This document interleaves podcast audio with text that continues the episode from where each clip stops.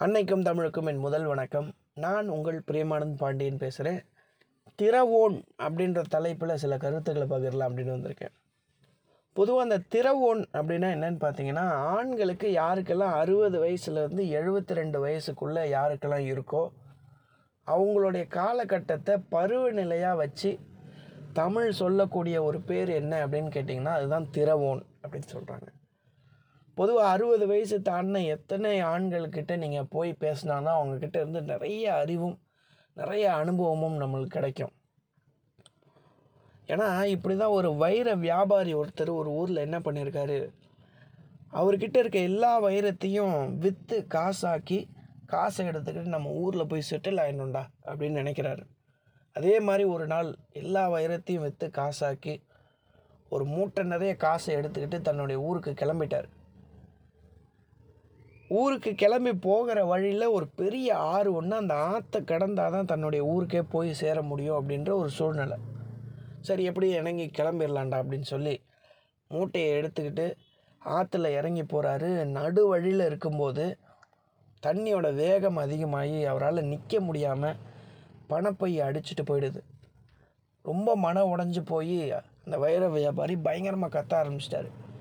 என் பணப்பை அடிச்சுட்டு போது யாராவது காப்பாற்றுங்க யாராவது காப்பாற்றுங்க அப்படின்னு ரொம்ப கஷ்டப்பட்டு கத்துறாரு.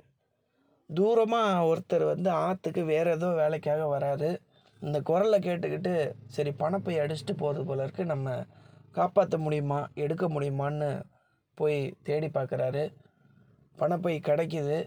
அவரும் ரொம்ப கஷ்டப்பட்டு அந்த பணப்பை எடுத்துகிட்டு கரைக்கு வந்துடுறாரு. கரைக்கு வந்த முடிச்சிட்ட பிறகு இப்போ இவர் கத்துறாரு. பணப்பையை காப்பாற்ற சொன்னீங்களே நான் எடுத்து வச்சுட்டேன். யார் வந்து வாங்கிக்கிறீங்க? எங்கே இருக்கீங்க? அப்படின்னு கத்துறாரு. பத்து தடவை கத்துறாரு.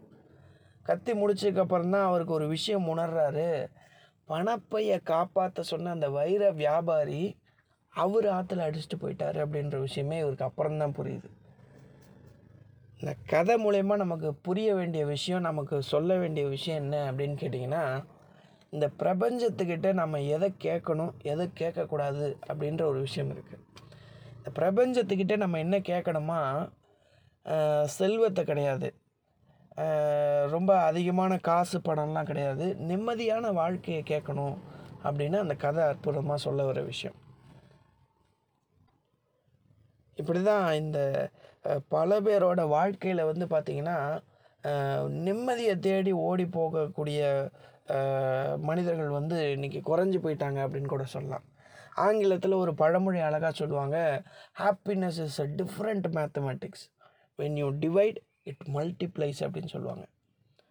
மகிழ்ச்சி மட்டும்தான் பகிரும்போது அதிகமாகும் அப்படின்ற அந்த பழமொழி கேட்கும்போது இந்த திறவோன் அப்படின்ற பருவநிலையில் இருக்கக்கூடிய ஆண்கள் கிட்டேருந்து நம்ம கற்றுக்க வேண்டிய மிகப்பெரிய விஷயம் என்ன அப்படின்னா நிம்மதியான வாழ்க்கையை தேடி நம்ம பயணத்தை தொடரணும் அப்படின்ற விஷயந்தான் நன்றி வணக்கம்.